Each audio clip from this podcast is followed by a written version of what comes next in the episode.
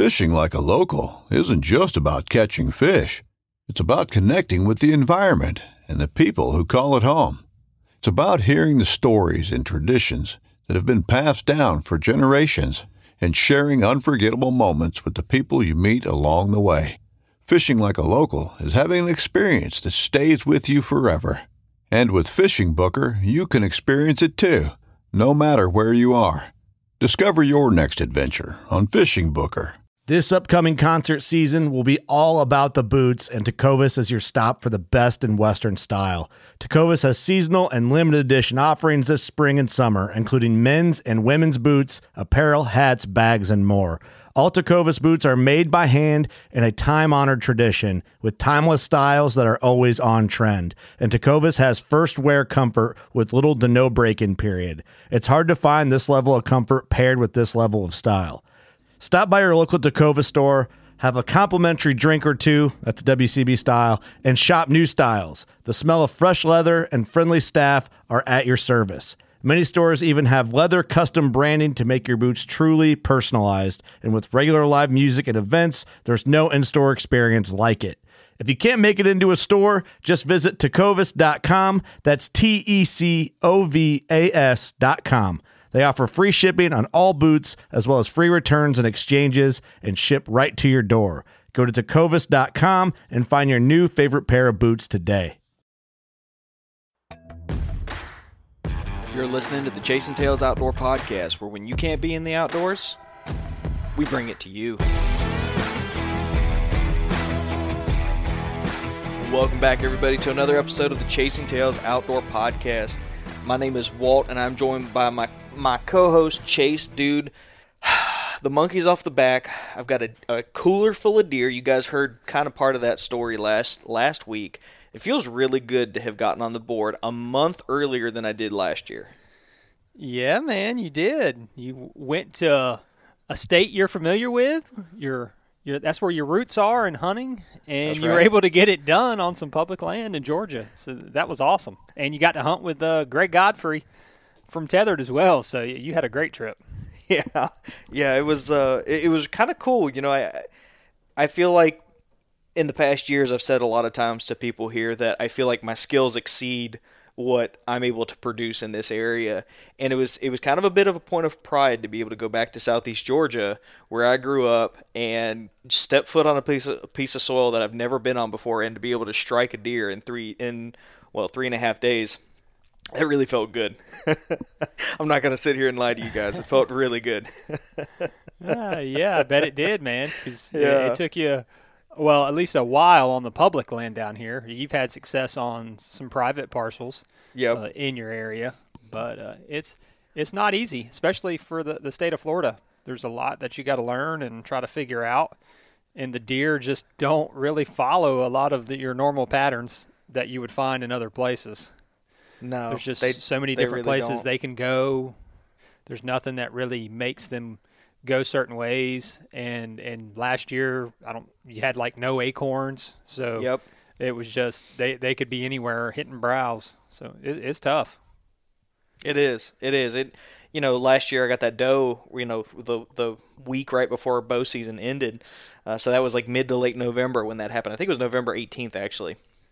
Um, but this year has been a fun one. You know, we, we did that episode early on in the year where, where we predicted that this year would be a good one for us. Basically, we had a lot of fun things coming on, and um, you know, I didn't uh, I didn't uh, harvest the deer that I shot the first time, but technically I drew blood within ten days of the start of, of deer season in September in Georgia, and uh, my season hasn't really gone according to plan here in Florida yet, but that's okay. you know, it's it's it's a grind. Craig Kroom was texting me a minute ago, and and uh, we were hoping to meet up and and uh, swap out some SD cards. And I told him I wasn't going to be able to make it, and he said, "Just remember, it's a grind. It's a long season." And he's right. I got till February here.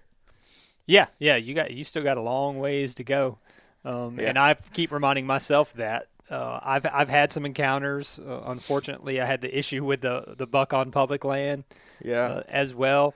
And it's more of I'm kind of chasing a different class of deer So that I got to remind myself that too. Like those opportunities just don't happen every time you go out, and it, it's just uh, it's something that I know that some of these bigger deer that I'm chasing um, are a lot more killable in like the December time frame. Um, Right. right. now, it's I mean they're they're kind of all over the place just because Florida's Florida's rut's so weird. it, it's hard to pattern what they're doing. But uh, I'm looking forward to my Iowa trip, which is coming up in a week. I'll be headed to Iowa, and then I can get focused back down here and uh, maybe get on a couple of these uh, big bucks that I'm after. Yeah, that's right. So, kind of give everybody a, like you, you've been getting on some action. I mean, you had some. You were sending me videos the other day. Kind of give everybody an update of what you're seeing over there. I mean, you're definitely getting on deer. Yeah, um, well, our black powder season uh, for Zone C just started uh, yesterday, and I went out to a traditional spot that I always kind of go to. It's more of maybe it's like an observation sit, but it, it definitely can be a kill sit as well, just because you can see uh, so far, and it's really good for the rut um, because if bucks are chasing does, then they're going to chase them across uh, this area. And yesterday morning started out kind of slow, but then the action kind of picked up, and I saw four different bucks um, out. Two of them were a- actively pursuing does, and there were a couple that were on kind of either following a doe or they were on the trail where the does had been chased um, before. Um, a couple of them, I- I've I got a bunch of footage with my cell phone. I might be able to make a video out of it. Um, I thought I was going to be able to uh, use my camera in this uh, tripod setup that I have, but I got my kit, broke my kit out, uh, of course, the night before, uh, and realized that they sent me they sent me like two different sets of bolts, and it's kind of like for um, to go around uh, like a rail. It's like a rail mount, and they sent me five of one set of screws and three of the other set of screws. Well, it takes four, and of course they sent the five they sent me was the wrong size, and I need to go get a fourth screw to be able to use that for the mount. So I was bummed out about that, and I really wasn't able to stick the GoPro uh, anywhere either. Um, and I was like, well, I'm just going to use my cell phone when I can. And I got quite a quite a few. I got, I think I got three out of the four bucks on my cell phone. And one of the bucks, like he was chasing does and uh, running them a little bit, and got does that were right on me that I got some video of. So it was pretty neat. So I may just make a video out of it because th- there is quite a bit of footage uh, Yeah. from it. Yeah, But yeah, a that's what they were- That's what they were doing yesterday morning. Uh, I hunted yesterday evening, uh, kind of in the same area, and it was real slow. Um, I did see a bunch of. It seemed like yearlings, like they were just like single does, but they were all small, out just kind of roaming around feeding. Uh, which usually to me that's a sign of the rut for sure. Is they've been abandoned for right now because mom's out with a, a buck somewhere and uh, I went this morning, and it was kind of a ghost town. I went to a, a different area. Uh, didn't I, I didn't even see a deer from the stand uh, this morning, which uh, wasn't super surprising for that area because we're in Florida. So in that area, a lot of the chasing and stuff that I see normally happens like that first week of November, first, second week of November. And on this other property, which is only like three and a half miles, four miles as the crow flies from it, uh, most of the rutting activity is now. Like it's like late October um, through maybe the, the first uh, week of November. So, which is it's always kind of weird to me how that that can be the case, three or four miles apart, but it, it seems like it is, uh, and um, and that's all I've got for right now. I mean, I, I've been on a few bow hunts, seen deer, uh, been getting on deer, just hadn't been getting on the uh, the quality of deer um, that I'm looking for, and a lot of the bucks that I've kind of been after, uh, it's been a lot of nocturnal movement that I've seen and Right. they're they're spread out. Um, I'm catching them on my cameras, but with no consistency, uh, like time of day or anything like that. Other than it's it could be like five o'clock in the morning or it could be nine p.m.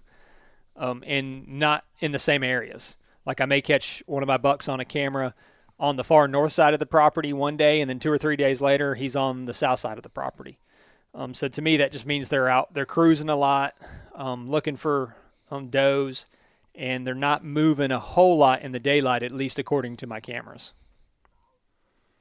You got a, a ways to go, and at any point in time, you could be on that hot doe. It's it's kind of weird, right? Because w- w- one of the things we talk about is the fact that these, those deer can be just about anywhere. Um, the rut kind of helps keep them moving, but how how how many days or how long do you think it takes before all your does come kind of come through their cycle?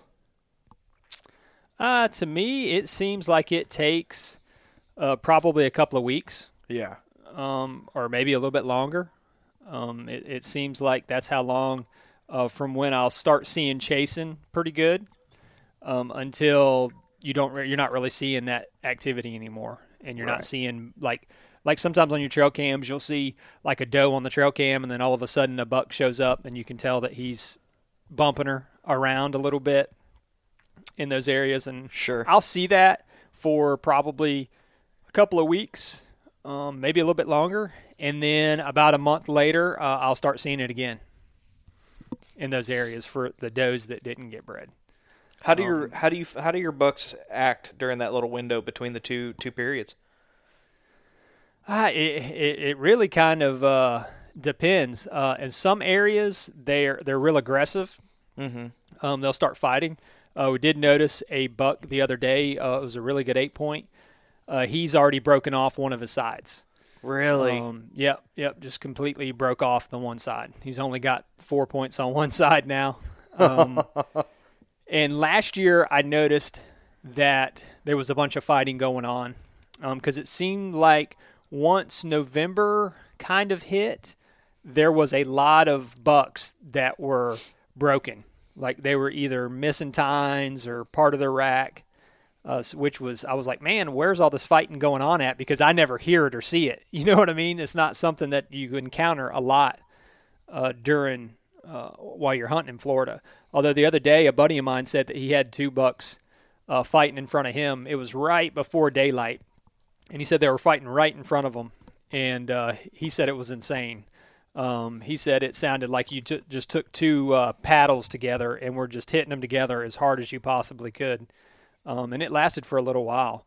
Um, he said so. I was like, man, I was like, I've been hunting in Florida for uh, going on 14 years now, and I've never really seen like a, a knockdown drag out fight between two bucks. Um, I've seen them sparring and stuff on camera, and then every now and then I've seen some small bucks kind of tickle the antlers together. But I've I've actually never seen a fight uh, between bucks in Florida. But I know they do because th- they show up broken uh, quite a bit, uh, especially on that one property uh, that I hunt.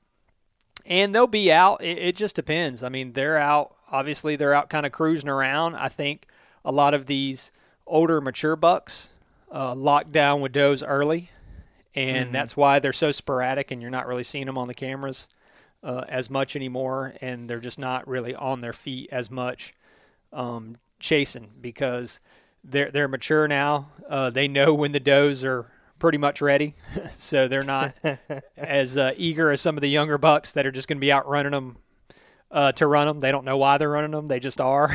uh, and the does are having nothing to do with them. That's how it was yesterday uh, when that buck was chasing. It was uh, it was three does, and it was almost like a stair step group of does. It was like a real mature doe, uh, one that was probably a couple of years old, and then one was a yearling, and they were all in a line. They all pop out in a line. And uh, I can see him kind of looking back. I'm like, oh, there must be a buck behind him. And sure enough, here comes this buck, and he's he's hauling butt running and they go into some separate set of woods and then about 10 minutes later he bumps them back out and they're all running all over the place trying to get away from him um, so i mean that was that's always fun to see. Um, you'll see like right now you'll see a lot of those small bucks doing that. Um, today when i left my house uh, i was actually going to grab some lunch and there's a few deer around my house not very many because it's kind of a lot of wide open like cattle pasture and things, right. but there are some little isolated pockets of woods. And we're driving down this road, and I just look, and there's this buck. He was he was maybe a, a four point, and he was in. There was this person's yard. He was in this yard. Just I could see him running circles with his nose on his ground at like 12:45 in the afternoon. I couldn't see a doe or anything, but he just had his nose on the ground running circles. And then all of a sudden, I see him catch like a uh, something, and then boom, he was, was hauling butt uh, the other way. So these little ones will be out running a lot. Yeah. Um, I don't see a lot of the big ones chasing too much until a little bit later. I think when they start to run out of those first set of does right there, um, right when they first start going in, they'll be out a little bit more uh, looking. But right now, they're just they know the ones that are ready, and uh, it doesn't take much for them to get locked down with one. Interesting. I I I wondered. I've always kind of wondered what it's like because I think. I think we have a pretty um, obvious like first and second rut here. You know, we've talked about this on the podcast. You know, last year in middle middle of February, I got a, a buck breeding a doe right here behind the house, and you know the rut here is supposed to be mid January, and so I think one of my tactics next year is going to be, you know, mark three weeks from whenever the the quote unquote peak rut should be on a piece of property and get back in there like it's you know like it's the rut. Because you know the season runs through the end of February for me and if mid February I've got bucks breeding does, I I think I need to kind of consider February a viable month for for uh, whatever does are straggling because I, I first off I think the buck to doe ratio is out of whack pretty badly here in favor of does. And and also I just I don't think all these does come into heat anywhere near like the same period as all the others because you'll last year dude you and I are hunting in mid January I think it was mid January when you came up. Yeah. and I had groups of like five and six does just walking around, acting like they'd never been harassed, no signs of distress, yearlings with them, and it's like, ah, either the, the either the rut's like way way past already, or you haven't really got fired up yet, you know? Yeah, yeah, I've seen some of that on some of the properties that I hunt. Uh, there, there'll be some, like I said, that there's a bunch of yearlings out by themselves, and then on the other Uh-huh. property, there's a big group of does still together, not acting nervous or uh, anything like that. And normally, this time of year, they're walking around with like their tails tucked between their between their legs, like real skittish, looking Yeah. back, uh, waiting to be harassed by uh, whatever buck bucks are in the area and uh, so it, it is interesting. And I forgot what I forgot to mention is on the piece of public that I'm hunting, which is I don't know, probably 40 minutes from my house, and I hunt pretty close to my house. The areas that my private areas that I hunt, they were running hard a couple of weeks ago. Um, Oh, That really? day that I shot at that buck, um, I mean, he was out cruising, and there was um, we saw several other bucks out cruising, and another one that was dogging a doe um, a couple of weeks ago. So uh, Well, over there, it seems like it kind of is a little bit earlier than it is even where I'm at. So so break break down what kind of briefly for everybody since you're kind of in it right now. What does your rut strategy look like, or what areas are you targeting and why? Well, it kind of depends. Uh, mainly, I'm hunting the rut now with my muzzleloader. So I've got my muzzleloader out. I can uh, reach out a little bit further uh, than I can with the bow. Normally, I feel confident with my muzzleloader out to about 200 yards. Um, so I get in some good areas uh, that I know are good, but I try to stay back a little bit and uh, just places that I can kind of observe more. In areas that I know that there are big groups of does, um, I, I'll start kind of focusing on those where the doe groups are, uh, and where that because they they kind of hang out in the same areas most of the season, and uh, that's when I'll try to get close to uh, doe bedding areas and areas that I can see. And uh, look for uh, any signs of uh, chasing or the, the bucks are running them. I'll, I'll be checking the roads. Uh, a lot. I mean, roads are a lot of times good places to hunt. I know some places you can't on public necessarily hunt a road uh, with a gun, but uh, other areas I- I'll look for because you'll see tracks in the roads. Like once I start seeing a bunch of running tracks and things like that in the road, um, then I'll start. Um, I know that hey, the the rut's getting close, and sometimes I'll just I'll even just set up in them roads Sure. because uh, if they're out there running them in the roads, then Heck, I've I've shot deer in the roads before, so Yeah. and, uh, and some of those big doe bedding areas are near roads, so they'll, they'll Right. bump them out of there, and the, them does will get on the roads, uh, so they can run a little bit easier and get away from those bucks, and then the bucks will be in tow.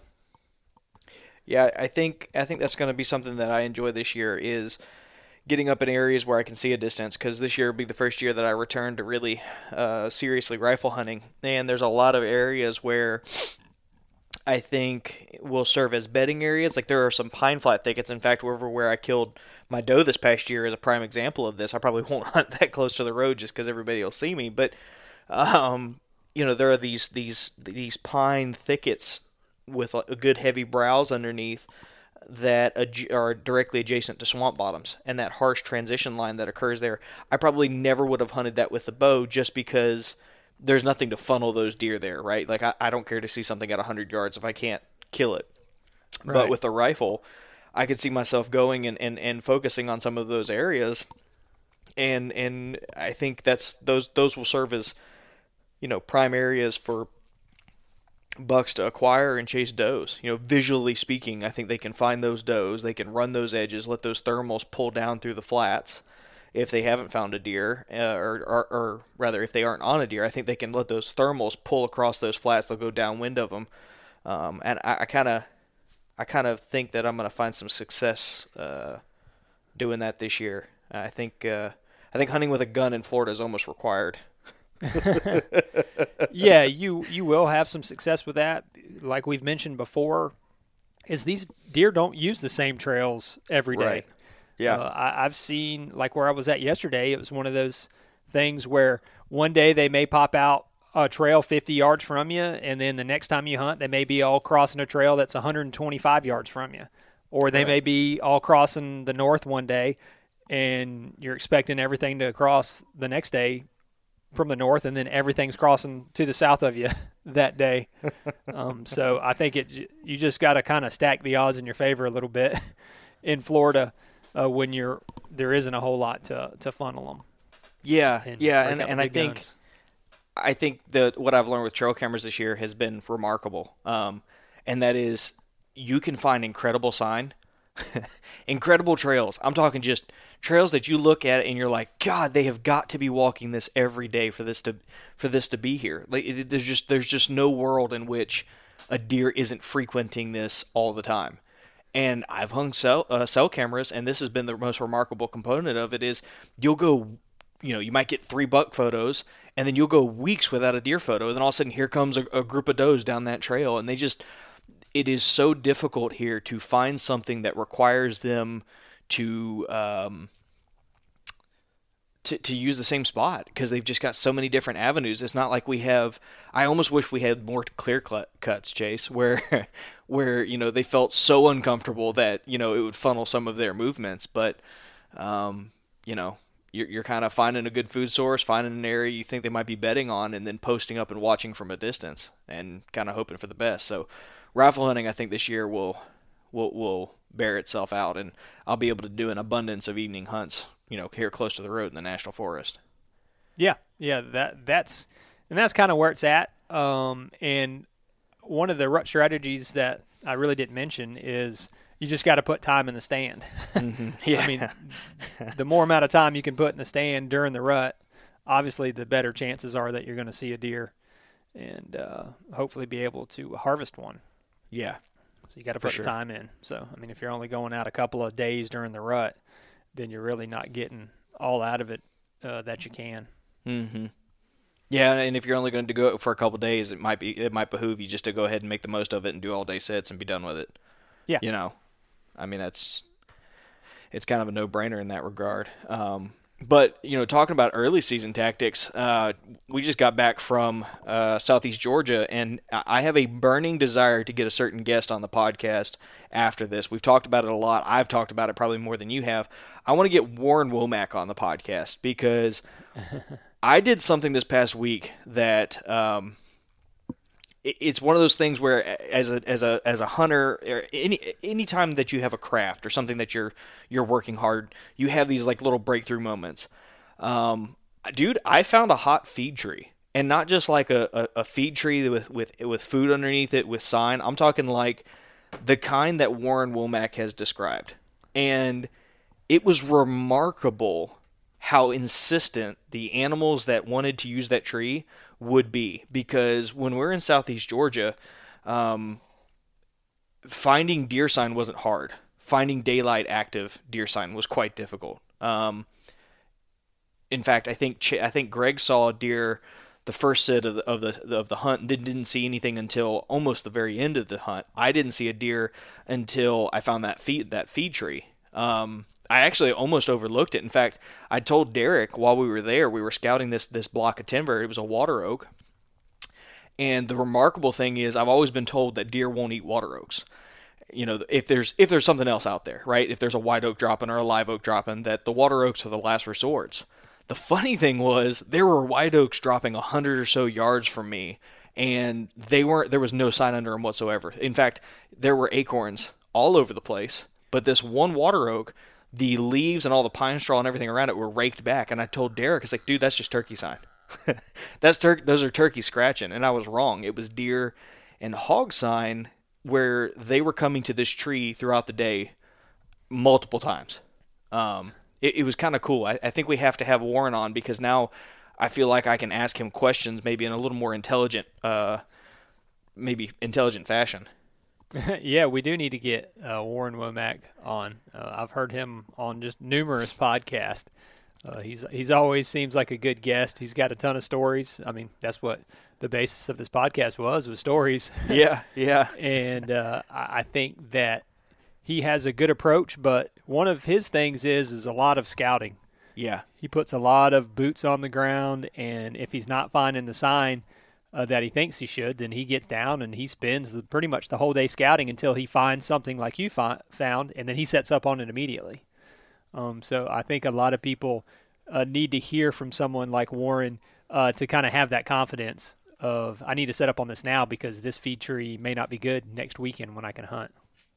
Yeah, yeah, it, and that and that's really what it boiled down to was you know we weren't we weren't seeing any deer, and I had I had three and a half days to hunt. I think it was three and a half. I think I can't do the math myself. Three and a half, four days to hunt, and we did a lot of scouting. In fact, one afternoon while Derek, Greg, and, and Greg's cameraman were hunting, I spent the whole afternoon. I just didn't feel good where I was at. It just didn't feel right, and I spent that whole afternoon, another four hours that day, um, scouting and finally just eliminated enough ground that I went back to where this water oak was. But while I was setting up this morning, I went in there kind of blind. Um, when we had originally scouted this tree Thursday morning, I went back Saturday morning to hunt it.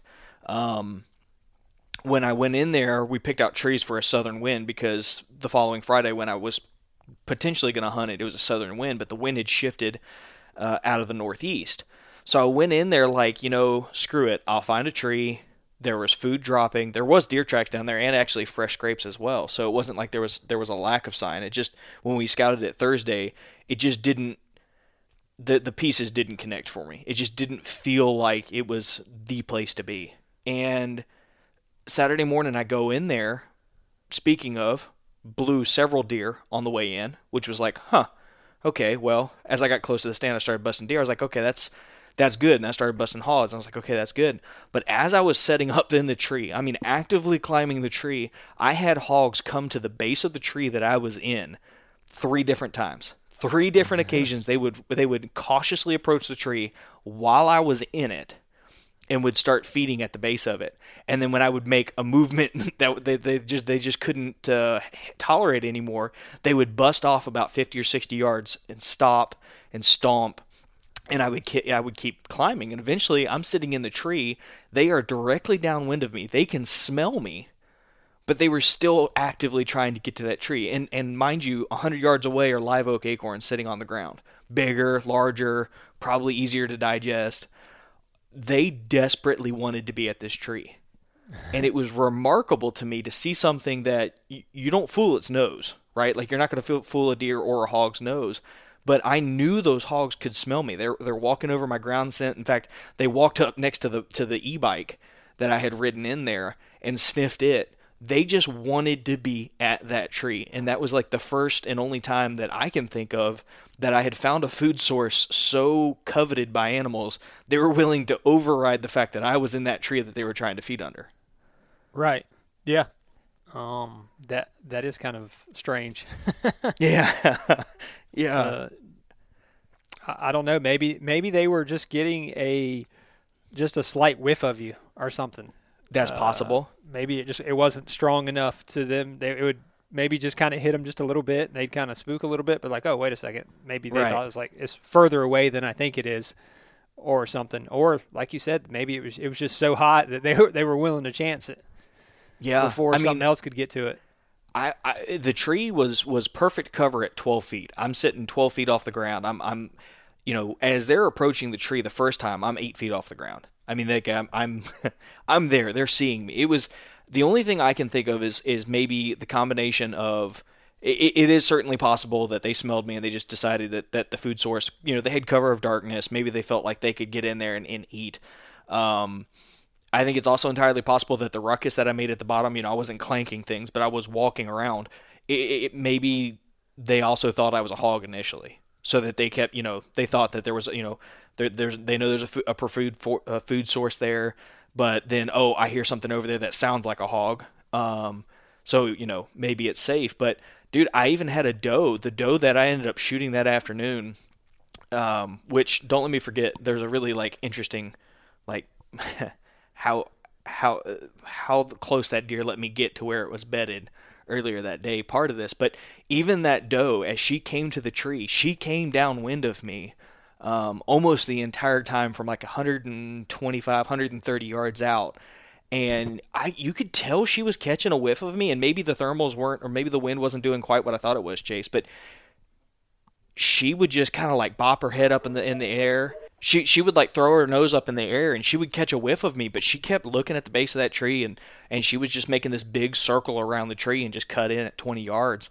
Um, I, I genuinely believe that there was some reason why those animals felt confident enough to come to that tree, uh, despite you know daylight movement, despite maybe smelling something.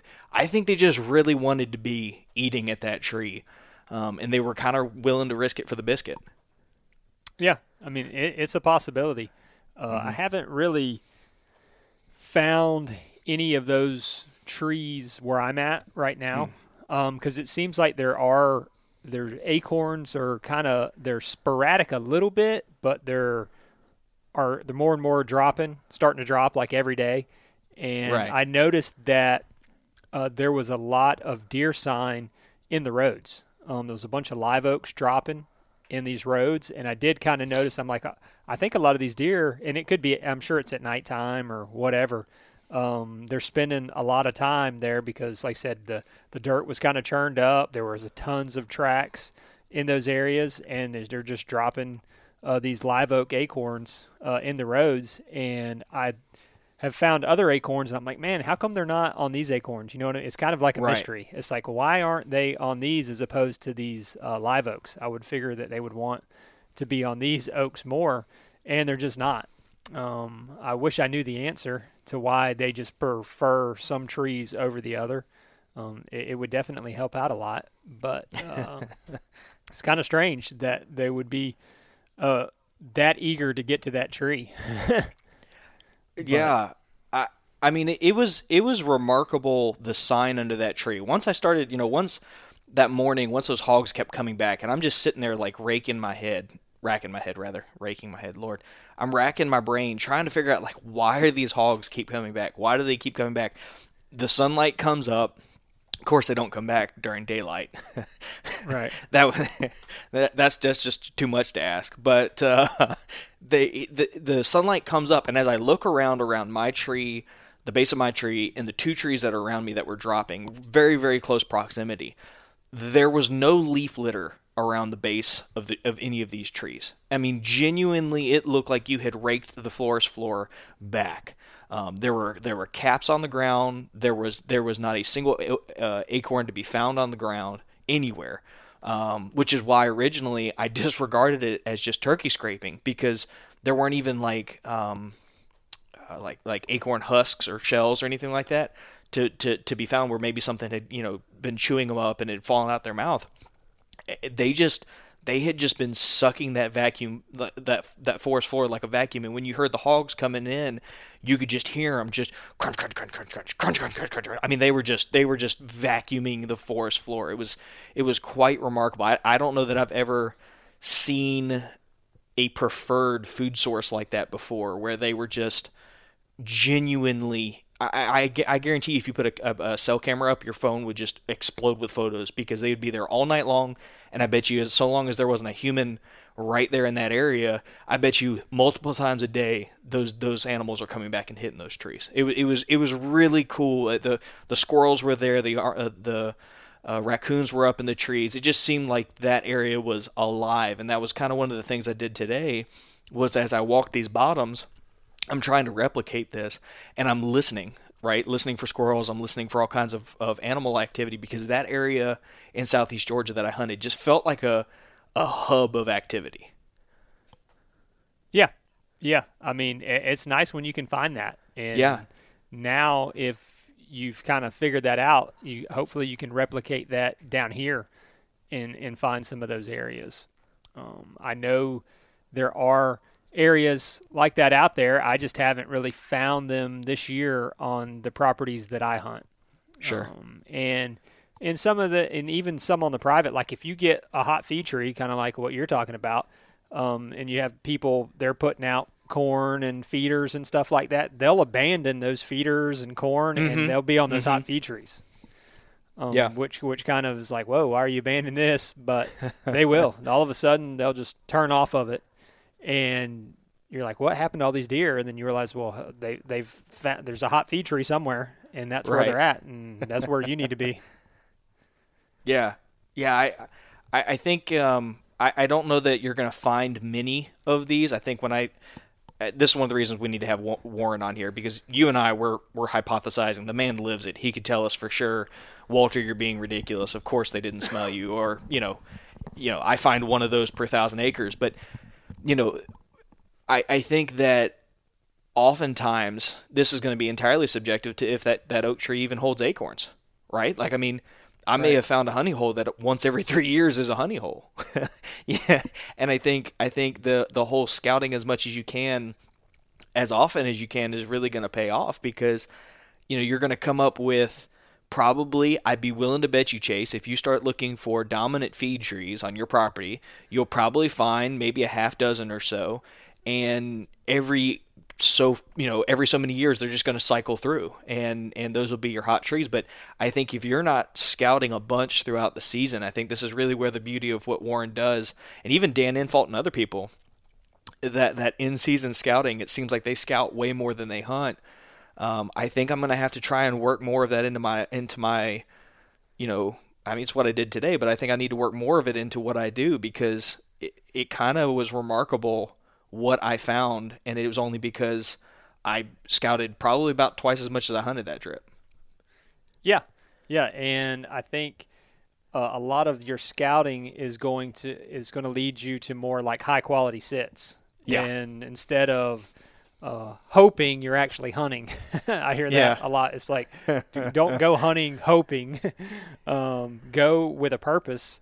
And if you don't, and if you're going to go hoping, then you should probably shouldn't hunt. You should probably scout, right? And and find sign and go, okay, yeah, this this looks like this is where the deer is at. This is where I'm going to come in next time, and uh, hopefully get on some deer, as opposed to just like, oh well, I, I didn't really find anything. I'm just going to set up here uh, yeah. for the day. Where if you would have spent the day scouting, you may find uh, where a ton of scrapes have opened up, mm-hmm. rubs. Mm-hmm. There's a, a, hot feed tree within 100 yards of it, some good bedding, and you're like, man, if I just would have spent another couple of hours scouting instead of just sitting in this tree, whatever, a thousand yards away, then I would have had a better chance uh, at taking a deer. Yeah, yeah, and and I think I think that's a great a great thing that you just touched on. You know, hunting. Hope. Would you say hunting, hoping while you hunt? yeah. I well, I just said that. Don't go hoping. Actually, go hunting. Right. Instead, yeah. if you're just hoping to see something or kill a deer, then you're not really hunting. I mean, it's yeah, yeah, more of just like, oh, I'm just trying to win the lottery today. Maybe a deer will pass by me, but more than likely they won't. Yeah. Yeah, I think I think that's I, that's going to probably be my mantra moving forward. Thank I appreciate you uh, donating that to my cause. Um, but I, I think that's something that I noticed was, you know, I didn't feel like I was in a good spot. I didn't feel like I, I was in the money and, and I just kept scouting. But here here's here's what's kind of cool about what happened with that scouting. So um, after after Greg opened my eyes to, to, to e-bikes, which I can just tell you right now, if you don't have one and they're legal where you are, you need to have one. Um, unless you're just one of those people that you walk like 200 yards off the road and hunt everywhere that you that you that you you know your private property or even your public. If you've got those opportunities, don't worry with it. But if there's any anybody out here who who has long walks in hot, humid environments or, or environments where you just don't want to walk that far, an e-bike is absolutely a godsend. It's it's unreal. But I'm, I get down at lunch. So I was going to do an all day hunt, and then Derek didn't like where he was that evening. Uh, for that evening hunt, he had put in a morning and an evening, and only saw a little forked buck and a doe. And so I got down, and on my way back to him, he had to tear everything down and meet me at the road. I ran down one of the pine rows that um, was right in front of me. So basically, think of pine rows running north to south with a water oak right in the middle of it. And as I rode down this trail, I noticed this real big thicket to my right. And this thicket to my right happened to be where this doe and the buck and the button buck had gone into the morning before and never emerged on the other side. So I ride the e-bike down this trail, make a big loop, come back down the same very trail. I'm only make maybe 20 30 yards from this small little thicket that's off to my left. A very very small isolated pocket of of of brush and go get Derek. Come back for that evening hunt, and out, apparent, uh, you know, seemingly from this thicket come the buck and the doe. Well, everybody knows how the hunt went. I shot the doe. We find her in the brush. The blood tracking armadillo story, and I just think it's remarkable that that deer, I believe that deer had gone in there embedded in that thicket, and I think it was there when I rode that e-bike by her because it, no matter what direction you looked outside of that, there was no real suitable bedding cover. It was all real open canopy. They had just come in and clear cut it. But this one area where there had very clearly been a bed before, I think because I was on that e-bike, I don't think I spooked that deer. I think it was just odd enough to her, like just outside the norm. Maybe it sounded like a breeze. Maybe it, it just, I don't know what it sounded like to that deer, but it never spooked that deer. And I am firmly convinced that that button buck and that doe were sitting right there in that thicket the whole time. Yeah, yeah, they probably were. Um, I mean, I recently got an e-bike uh, a few weeks ago, and I've noticed just even driving around uh, in the woods with it, I'll see deer feeding, and they don't even lift their head up to look at me going by. right. Yeah. So there, there's definitely something to it uh, that it, the whatever the noise is, it's not an alert type noise uh, it's not enough to bother them. Um, I'm sure. Uh, I always kind of use it as a lot of times deer like they'll see a vehicle going by, and they'll look at it, they'll pick their head up and look at it, and as long as the vehicle keeps going, yeah. then they do nothing. They just kind of go back to doing what they're doing. The second you slam on them brakes to see what's going on, they're hauling butt. Um, but with these e-bikes, I, I haven't noticed uh, anything with the deer. Um, even the e-bike uh, there's been a time where I parked it like real close to where I was. I've had does come in. Um, they'll look at it strange and they'll kind of check up a little bit and maybe go around it some. But I haven't had one like start blowing or start mm-hmm. stomping or anything crazy like that. Like they'll kind of look at it. It's like, oh, wait a second, this wasn't here yesterday. I, am not sure what it is, but it doesn't right. really look like it's harmful.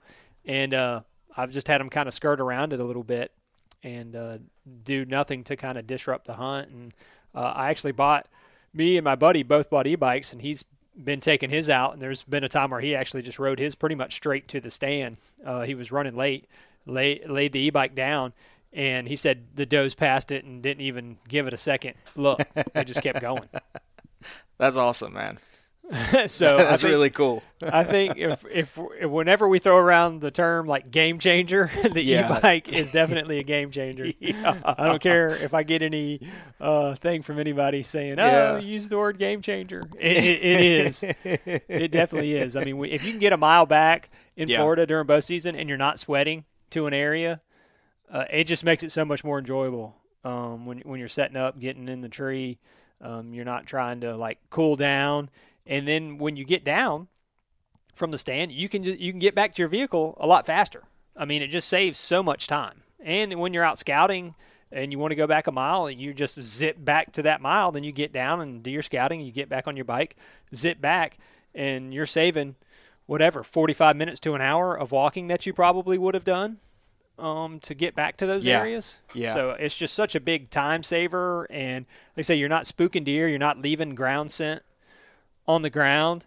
Uh, I think there's just so many advantages to it, and uh, that's I'm that's why I'm glad I got one. And it sounds like you're about to uh, purchase Oh, an yeah. e-bike. I mean, you got to yeah. ride it around for that one little weekend, and were sold on an e-bike like almost instantly. Like Oh, yeah, I remember you texting me.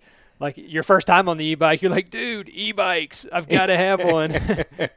Well, it, it, dude, it was 70. So the, the first time I rode on one, it was a high of 87 and a low of 76. That morning, it's 76 degrees, and I'm perfectly dry when I get to my tree. I was like, "What is this? Like, this is this is garbage." Like, it made hunting in hot weather feel bearable again. Don't get me wrong; I was hot when I was in the tree stand, but it was two miles to where I was hunting. If I had walked that, I would have been drenched in sweat. Oh yeah, and just riding, I, I've noticed even riding with it with my backpack and all my gear and stuff on Yeah. it, like you don't feel the weight of the backpack No. nowhere near as much as you No. do actually walking. Uh, it- yeah. it- I'm just like, man, this is nice. yeah, yeah. It it's um it, it's really cool, dude. It's it's um I think it's one of those things. I, I think I said this on the last podcast with Greg. I genuinely believe like certain things do change the game, right? Being able to hunt just about any tree out of the saddle, the the the weight minimization of a saddle, whether you know that's obviously I'm going to catch hell from somebody who who doesn't agree, but there are certain advantages. I don't know outside of the Thermacell. I don't know of an item that has so radically improved me as a hunter. I mean, I, I can't, when I look at the e-bike and what it provides for me in my situation, again, if you only walk 200 yards, this probably you're not going to feel the same way. But in my situation, it's going to leave less scent on the ground. I can scout more efficiently. I can check trail cameras more efficiently. You got two hours in the afternoon. You, there are places that I've got trail cameras. I don't have enough time to get in there and get out in two hours. That's how deep some of these areas are. But with an e-bike, I could get in there and out in no time flat. The ability to go and and and, mitigate your scent in the tree in hot weather. I mean, it just it seems like it elevates every component of being a hunter in the woods uh, in, in this in this part of the country specifically. And I just think it's one of those things that you would never ever look back and be like, mm, I could have done without that. yeah, for sure. I mean, I, there's no doubt about it. Uh, I would just wish I would have gotten mine years ago. Yeah, me too. Although Me they were a lot more expensive years ago. I mean, now there's more companies out that have them, so you don't have to break the bank right. uh, like you did originally. I remember first looking at them, I was like, well, four grand for an e-bike? They're crazy. But I probably thinking back now, I was like, man, if I'd had that e-bike for ten years, uh, it cost me four hundred bucks a year, and I would Right. Would have uh, wouldn't have been sweating. But now, heck, there's e-bikes out there that you can pick up that are fifteen hundred, heck, eight eight hundred dollars, depending on what you want. Some of them are foldable; you can throw them into your vehicles. And we're hoping to get somebody on to talk about e-bikes for Yep. a, a whole separate podcast. Yeah, absolutely. In fact, I can say now that I have lined somebody up for that. Um, at least one somebody. I've reached out to several different companies, and uh, we're going to have someone come on and talk about e-bikes. There's a lot that goes into e-bikes. Um, I slept on them. I did not give them the, the, the time of day that I probably should have. Um, I will have one soon. I Chase. I think what we should do is you'll have a full season into yours there'll be a lot of things that you can you could probably pass on education wise to the listener. I'm buying a totally different style of e-bike than you are. Uh, it serves a totally different set of purposes. I think what we should do is get together, shoot a video, and go over your e-bike and what what you want done, what what modifications you might make, and compare it to mine, and kind of give everybody like a holistic like here here are the two different polar uh, polar differences you could go with. Yeah, yeah, and they're I mean they're two different price points. So Yep. dep- depending on what your situation is, what type of vehicle Both you very have. both very affordable price points. yeah, yeah, yeah, yeah. They're both they're both uh, super affordable, yeah. uh, in my opinion. So Yeah. it, it, uh, that would be kind of cool. Yeah, I think it'd be I think it'd be a good fun time. And so, dude, why don't we uh, kind of wrap this up here? We're coming up on 50 minutes, and I think uh, whenever you and I go off, it's probably good to keep it to about 50 minutes because otherwise it'll be a three-hour podcast, and, and, no one wants to listen to us for three hours. Yeah, we, well, unfortunately, we we had we were trying to line some guests up for this week, but nothing ever really clicked with anybody's schedule for this week in particular. Like we Yeah. got somebody lined up for next week, and uh, I think the week after that, it was just this week there was nothing kind of lined up, and we still wanted to make sure we were getting something out once a week, like we've been doing for a while now. Yeah, yeah. It's it's and been I- months since we've missed a week. yeah, yeah, yeah, it, it has. So I'm happy Well, with that. let's go ahead and, and, and send everybody off. But while we're doing so, if you enjoy the podcast, if you enjoy the content that's coming uh, down the pipe, and you want to support the show, check out Patreon, www.patreon.com forward slash Chasing Tails Outdoors. It's a crowdfunding way. If you're not familiar with Patreon, it's a crowdfunding way for us to travel, for Chase to go to Iowa, for us to, to have hosting fees and invest in camera gear. That money goes right back into the podcast. And depending on your tier, you can get stickers and hats and shout outs on the podcast, as well as get entered into our four quarterly giveaways of which we're giving away an Alps Pursuit pack, a set of 20 or yeah, 20 inch Titan straps and a Scree Kaibab 170 merino top bottom uh, top and bottom for you. And if you want to go save some money at Scree, you can use the promo code Chasing Tails all caps T A L E S and you'll save 15% off your order. So uh, go support the people that support us. If you want to support uh, the podcast directly, Patreon is your source. And most importantly, no matter what you do, get outside and enjoy the great outdoors.